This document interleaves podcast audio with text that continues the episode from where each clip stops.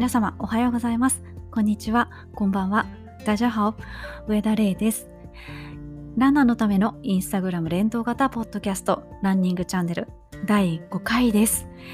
今8月1日午後収録しているんですが、東京はとても天気が良くて暑くてですね、いよいよ梅雨明けですかね。はい。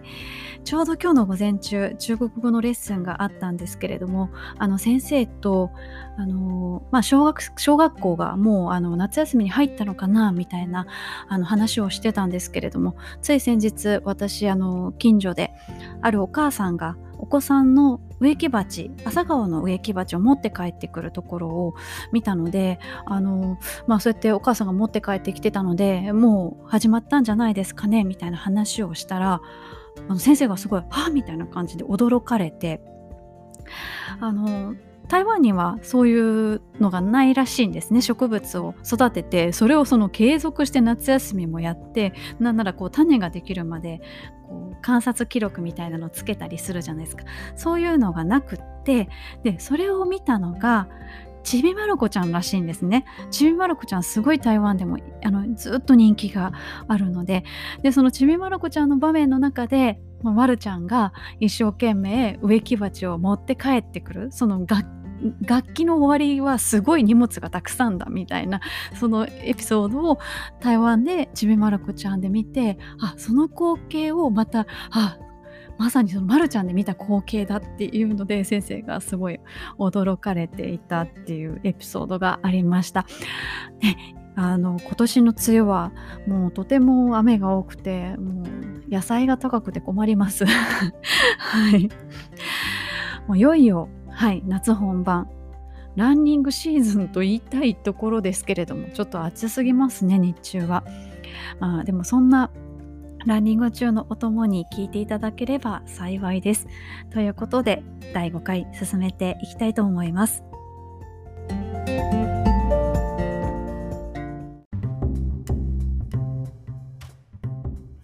それでは早速、ランナーズボイスのコーナーに移りたいと思います。こちらのコーナーは、インスタグラムのストーリーズの中にある質問コーナーを利用しまして、ランナーの皆さんからいろいろご意見等を頂戴するコーナーになっております。今回のお題は、前回に引き続きまして、教えてあなたの地元のマラソン大会ということで、たくさんの方からメッセージいただきました。ありがとうございました。前回、北海道、東北、北陸までご紹介しまして、でその後、私一気にそこから南全部喋ってみたんですね。そしたら1時間以上かかっちゃいまして、ということで今回は関東と中部地方をご紹介したいと思います。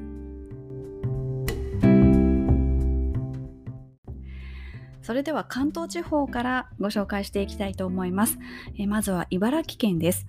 茨城県からは勝田マラソン、水戸黄門漫遊マラソン、本当に水戸黄門様のそっくりさんみたいな方が助さん格さんを従えてですね、応援してくださったりとか、あとメダルが印籠なんですね。ちゃんと葵の御紋が入っていて、きっと徳川家に許可を取ってるんでしょうね。そういうメダルがもらえる、はい、マラソンです。茨城県は結構フルマラソンが多くて、今申し上げた勝田、あと水戸黄門、霞ヶ浦で筑波で古賀花桃って5つあるんですよね。で東京からも比較的行きやすくて、なんか電車で1本と、1時間、2時間もあれば着くようなところが多いので、比較的東京からも参加する人が多いですね。でこの中のエピソードだと筑波マラソンってあるんですけど、筑波で行われる、でこちらの大会は比較的フラットで、記録が出やすいっていう風に結構言われている大会で、それをどこで聞きつけたのか知らないですけれども、オーストラリア人の知り合いがもちろんオーストラリアに住んでるんですよ。オーストラリア人の友人が筑波マラソンに出たいって言っていやでもいいけどわりかし地味だよみたいな、そんななんかこう、ね、東京マラソンとか大阪マラソンみたいなこうお祭り感はないけど大丈夫っていう風に聞いたら、いやもう記録を狙ってるから記録を狙うなら筑波だみたいな感じで、こう地球の裏側にまでですね、その筑波マラソンが記録が出るっていうのが伝わってるみたいです。すごいですね、ランナーのこの伝達の速さがということで、茨城県の大会をご紹介しました。次は群馬県です。群馬県からは桐生堀マラソン、いただいたコメントをそのまま読み上げますと、お堀を走るかと思いきやスポーツ発展に貢献した堀さんが由来ということで、お城全く関係ありません。確かにこの名前だとなんかお城関係ありそうですけどね。そしてもう一つ、安中市で行われている安政遠足マラソン、こちら9割の方が仮装をすると。ただコースがめちゃめちゃ大変です、はい、オール上り坂、もともと藩主が家来の、訓練の目的で、始めたものが遠足というふうに言われております、1855年に、7里ですので、30キロ弱を、家来に走らせて、その着順を、記録させたことから、これが日本で初めてのマラソン大会、トレイルランに近いかもしれないですけれども、のではないかということで、遠足、日本で最初のマラソン大会というふうに言われているそうです、はい。当時は約100人の藩士が走って、氏名、着時刻、着順などが細かく記されていたそうです、はい。ただ早いから偉いっていうわけではなかったそうでして、やることに意味があるって、みんなで頑張ることに意味があるっていうようなコンセプトでやってたみたいですね。で、なんかこういう話聞いたことあるなと思って調べてみたら、去年公開されました、映画サムライマラソン、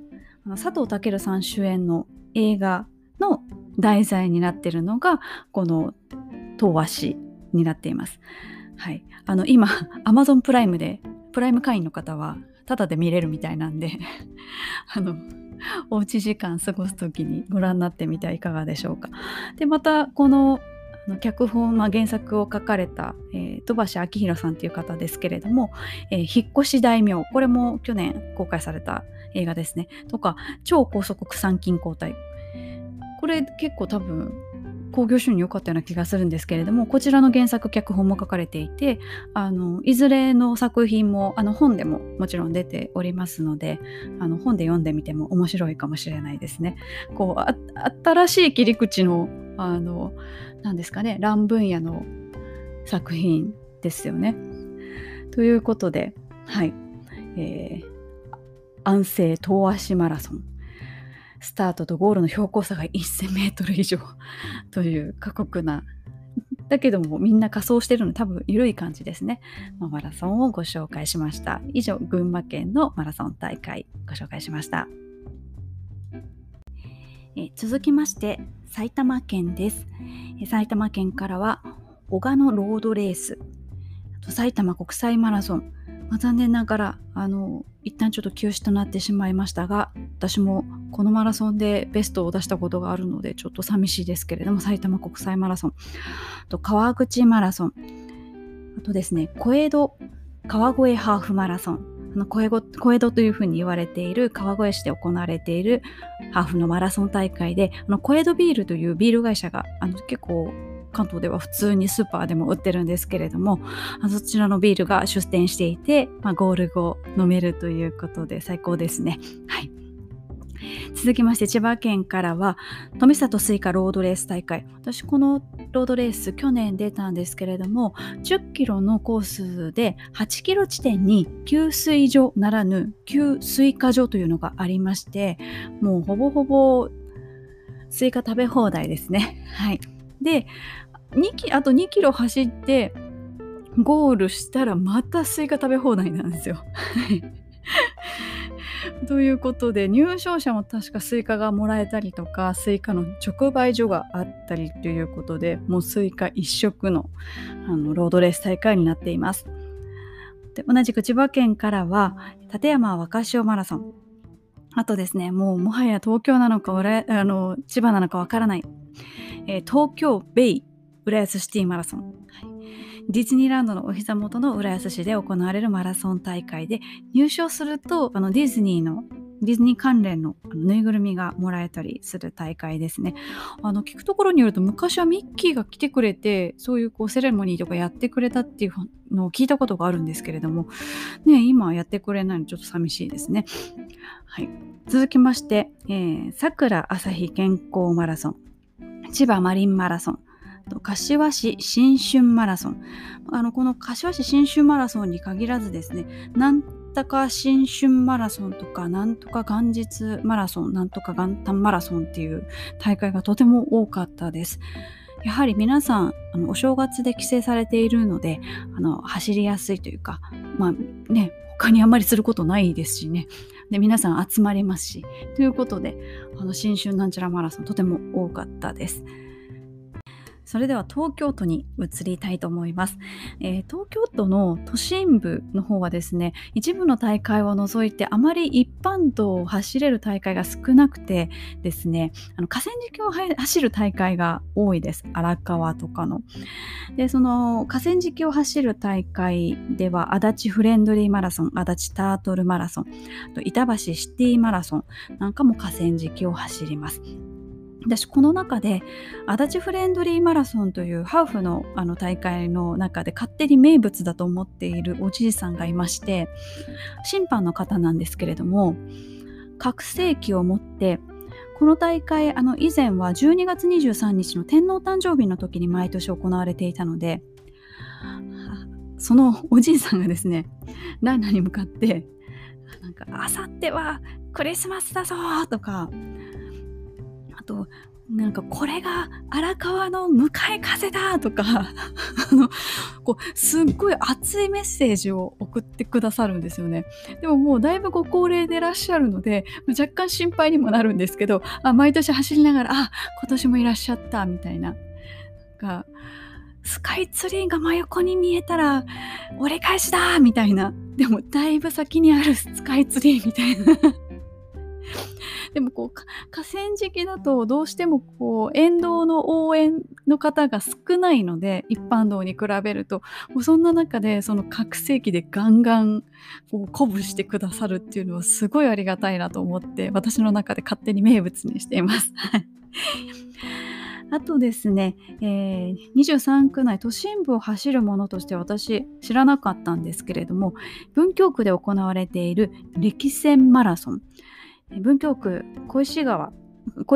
の方で、行われているそうですが、はがき申し込みのちっちゃな大会ということでご紹介いただきました。そのままコメントを読ませていただきますと、坂の都文京区を堪能できますということで、そうなんですよ。23区の中でも突出して坂が多いのが、この文京区と港区なんですね。で、ブラタモリみたいになっちゃうんですけれども、私関西の人間なので、学校に通っている時に地理で関東平野って習ったわけですよ。で、神戸は、海と山が近いとか、あと京都にも住んでいたことがあるので、京都は盆地ですから、周り山に囲まれていると。でそういうところで住んでいた人間が関東平野って言われちゃうと、もうどこまでもまっすぐ平らって思ってたんですけど、上京してきて初めてですね、住んでるのが港区っていうところなんですけれども、坂の多い、もう坂だらけでびっくりしました。誰だよ関東平野って言ったのみたいなくらい坂が多いです。地名にもよく、入っていたりもするので、そこからもお分かりいただけるかと思うんですけれども。で、その突出して23区内で坂が多いのが、その文京区と港区ということで、その中でも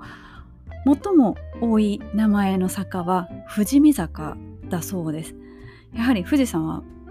昔だと、今だとなかなか、高層ビルからだと都心からでも富士山見えますけれども、昔は坂の上から富士山を眺めていたっていう、そのここからも見れたんだっていうのが、その坂の名前から分かるっていうのは非常に趣深いですよね。あと結構多いのは幽霊坂とかも結構ありますね。そのまんまですけれども、幽霊が出そうな坂とか、柳が植わっているところとかいうので、幽霊坂っていう名前がついてたりします。東京都の都心部、港区とか千代田区もそうだと思うんですけれども、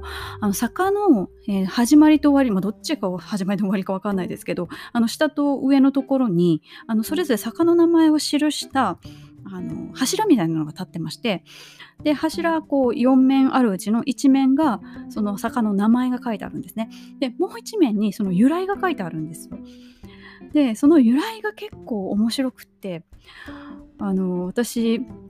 走りながらその坂の由来の底を写すっていう写真に撮って集めるみたいなことを一人で勝手にやってたことがありまして、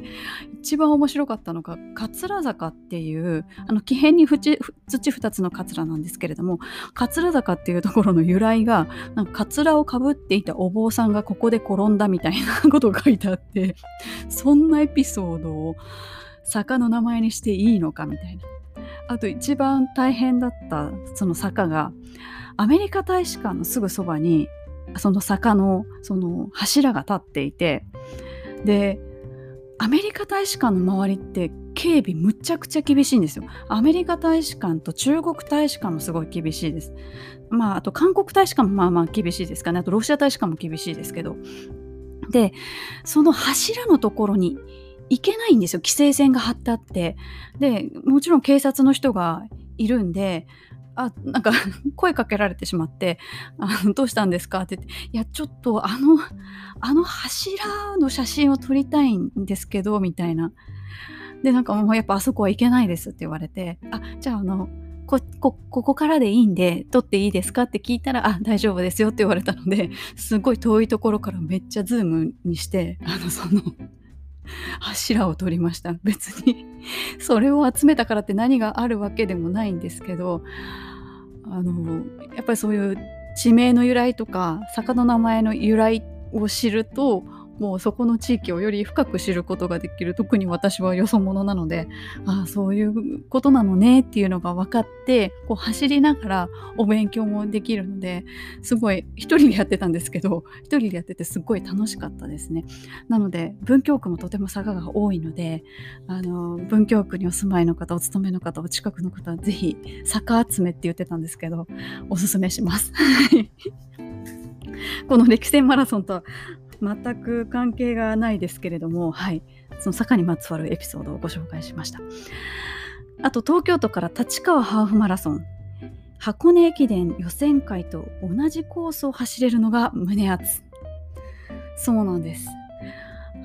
箱根駅伝、もはやもうね、超お化けコンテンツになってしまいまして、今や予選会でさえ中継されるようになったんですが、予選会ご覧になった方多いと思うんですけれども、今一度ご説明しますと、箱根駅伝の予選会は駅伝じゃないんです。その大学のチーム、10人から12人で構成されるんですが、その人たちが、何百チームってあるわけですよ。一斉に走るんです、ハーフマラソン。だからもう何百人とか、しかもなんか横一列になって一斉に走り始めて、ハーフマラソンを走って、でそのチームの中で上位10名のタイムを合計して順位を決めるんですね。なので、一生懸命測ってる人もいるかもしれないですけど、結果発表っていうね、結果発表みたいな時にならないとわからないんで、超ドキドキですよね。それと同じコースが走れる立川ハーフマラソン、ご紹介しました。東京でもう一つご紹介したい大会が、高尾で行われているバックヤードウルトララストサムライスタンディングという大会です。コメントをお読みしますと、かなり特殊なルールの超ウルトラですがアットホームですというふうに書かれていましたので調べてみました。このバックヤードウルトラという、ウルトラマラソンの新しいジャンルですね。そのルールがかなり特殊です。というのも、24分の100マイルメートル換算、キロメートル換算すると 6.7 キロなんですけれども、これをまず1時間以内に走る、6.7 キロを1時間以内に走るというのであればそんなに難しくはないですよね。で、例えば、この 6.7 キロをですね、例えば40分で走りましたと。で、1時間が制限なのであと20分ありますと。で、その残りの20分で例えば休憩をしたりお手洗いに行ったり、ちょっと寝たりとか、その1時間に到達するまでに他にいろんなことしていいっていうことになってるんです。で、また次の1時間が来るとまたスタートして 6.7 キロ走る、早く着いた分他のことをする、それを永遠に繰り返す。そして 6.7 キロは24分の100マイルなので、それを24時間続けると結局100マイル走ったことになるっていうレースなんですね。で、順位の付け方かというか、1位をどうやって選ぶかっていうのは脱落していくと、もうね、24時間も同じようなことを繰り返していくと、だんだん辛くなってきて、その1時間の間に 6.7 キロ走りきれない人がいる。で、それで一人一人脱落していって、最後の一人が残るまでやり続けるというのがバックヤードウルトラっていうらしいんですね。いやー、しかもこの高尾で行われた、日本で初めて行われたバックヤードウルトラ、獲得標高が157メートルあるトレイル、しかも結構舗装されているところらしくてですね、足にくるらしいんですね。いやー、これかなり辛いと思います。サポートにつく人も一人しかダメっていう風に決められているそうで、なので走ってる本人はもちろん必死ですけど、サポートする側も、40分なり50分なりで、その自分がサポートをしているランナーが帰ってきて、でその人が、リクエストする、例えば補給食だったり、お水とか、そういうのを次の1時間までに用意しとかなきゃいけないので、サポートの人も寝れないじゃないですか。もう本人も寝れない、サポートの人も寝れない。そしてゴールが例えば距離で分かっていれば、そこに向けて徐々に近づいていくっていう、なんとなくそのゴールに近づいている感ってあると思うんですけど、この最後の一人までやり続けるって、先が見えない、いつまでやり続ければいいか分かんないっていうのは、精神的にすごく辛いんじゃないかなと思います。またこれコースが同じところを行ったり来たりっていうか6.7 キロなので、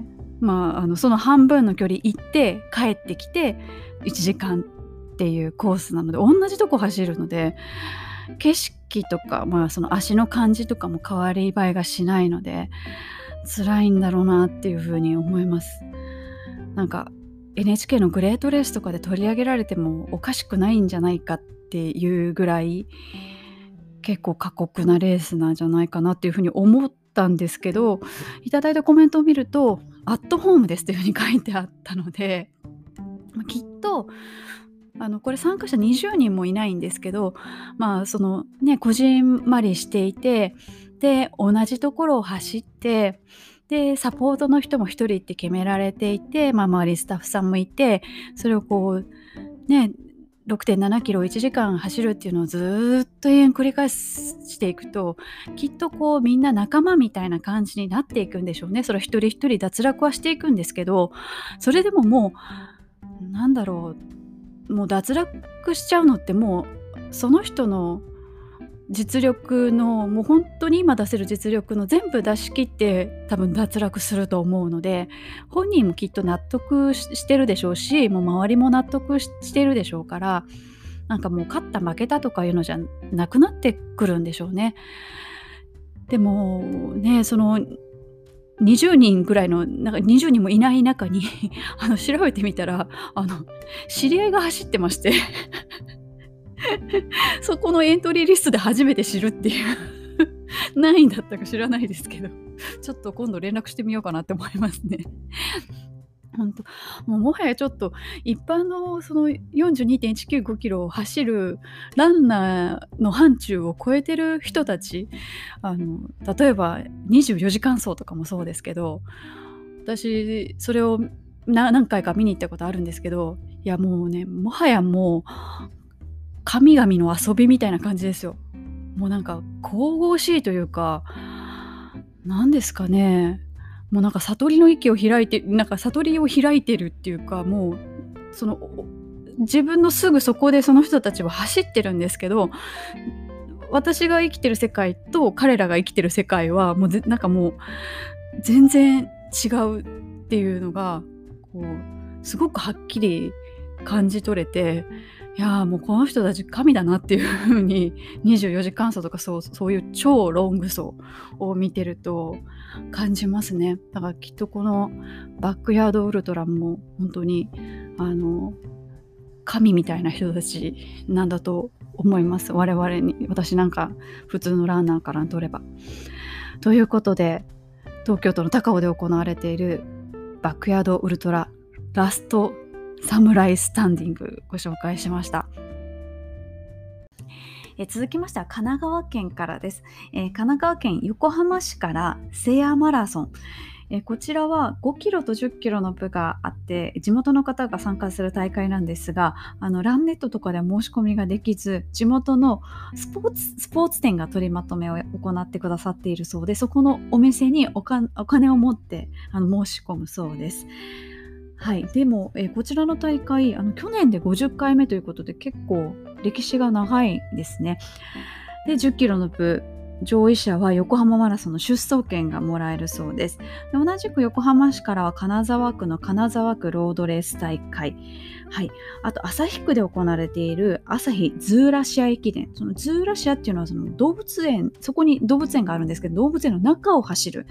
大会だそうです。こちらも結構歴史があって、今年で50回目、で35回目から会場をそのズーラシアという動物園の中を走る大会になったそうです。副賞はレッサーパンダのブロマイドというのがありますね。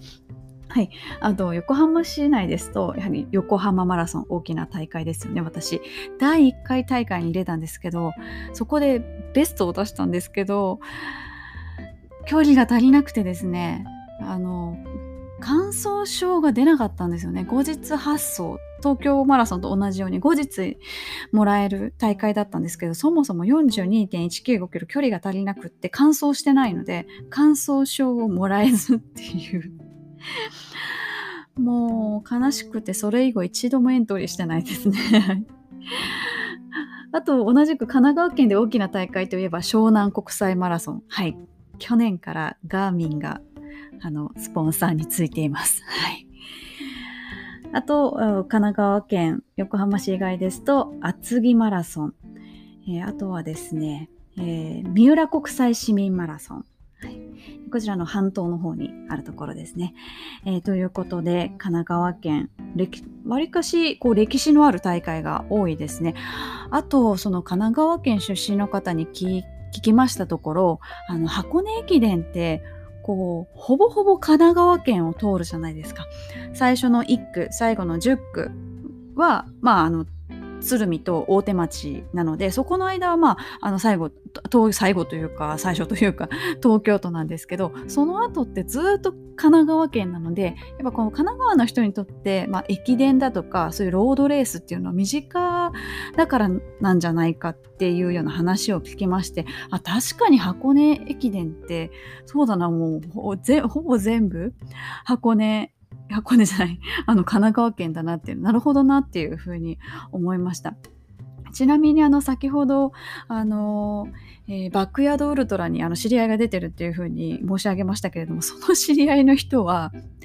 1月1日に変わった午前0時に大手町を出発 して一人で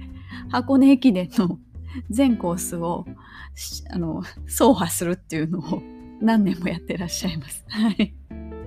ちょっと話がそれましたが、以上神奈川県のマラソン大会お伝えしました。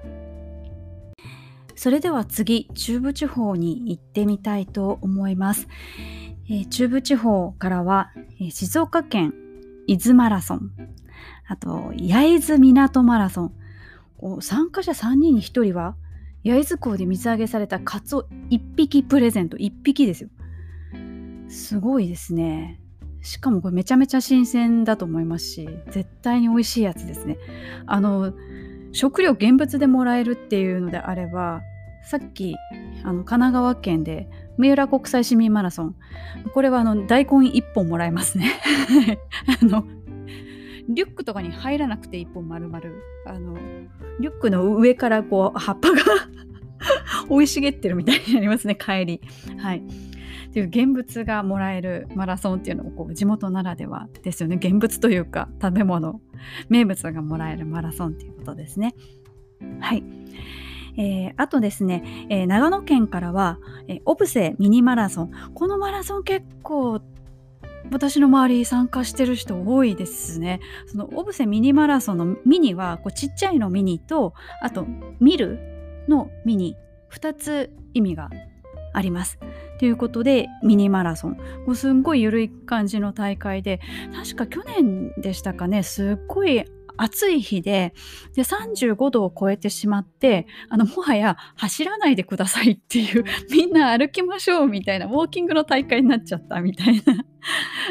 大会ですよね。あと長野県からは他には信州安曇野ハーフマラソン、自然を満喫できる、ゴール後のネギ味噌おにぎりが美味。ネギ味噌おにぎり絶対美味しいですね。普通の焼きおにぎりより味噌の焼きおにぎりの方が私は好みですね個人的な好みはどうでもいいと思うんですけど、いいですね、食べてみたいですね。はい、あと岐阜県からは岐阜の飛騨高山ウルトラマラソン、こちらも有名ですよね。参加される方多いですよね。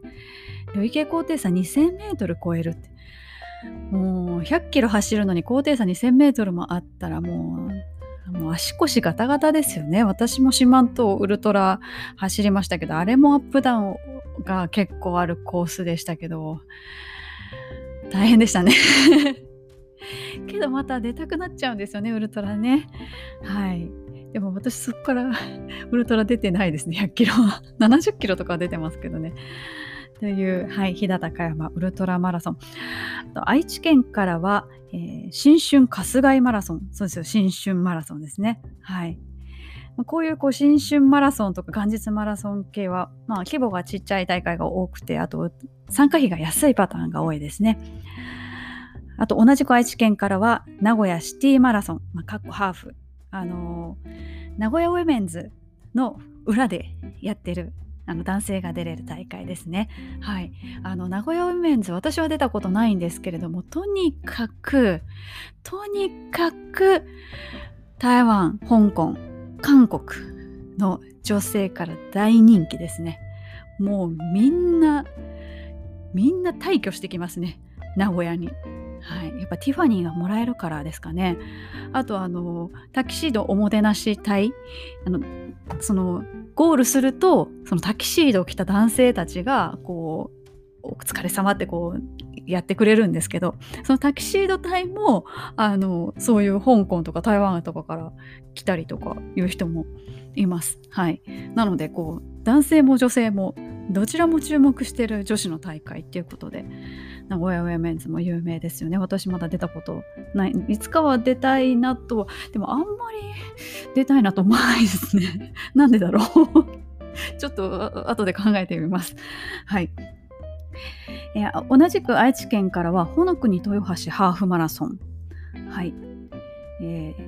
高校生も出れるとのことで、高校生のロケットスタートをすぐそばで感じられますということでした。中部地方、あと三重県からは鈴鹿山麓カモシカハーフマラソン。カモシカハーフマラソンっていうぐらいですからね、なんかカモシカがいる地域なんですかね。ということで中部地方ちょっと少なかったですけれども、はい、以上が中部地方からの地元のマラソン大会ご紹介いただきました。ありがとうございました。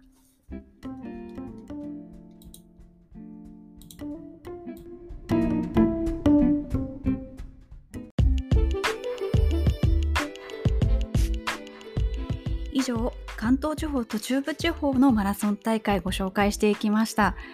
関東、中部のランナーの皆さん、どうもありがとうございました。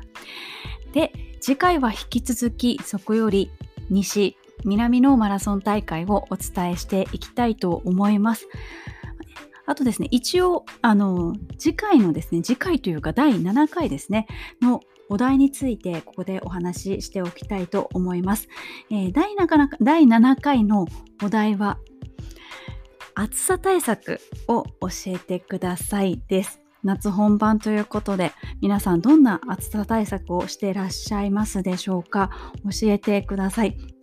はい、ご意見の募集方法はいつも通りインスタグラムストーリーズの質問コーナーを開設しますので、そちらの方に書き込んでいただきますようお願いいたします。文字数制限で書ききれない部分は複数に分けてご記入いただいて、構いません。アカウント名で全部割り振っておりますので大丈夫です。後でくっつけます。ご意見の募集期間は8月2日から8月6日の、正午あたりまでを考えております。ストーリーズ24時間しかちょっと表示されなくて、ちょうど更新のタイミングとかで質問コーナーが空いてない時間帯があったりするかもしれませんけれども、この間ではできるだけ常に解説できるようにしておきますので、よろしくお願いいたします。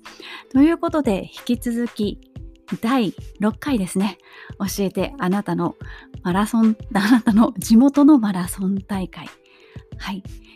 西日本編をお送りしたいと思います。引き続きよろしくお願いいたします。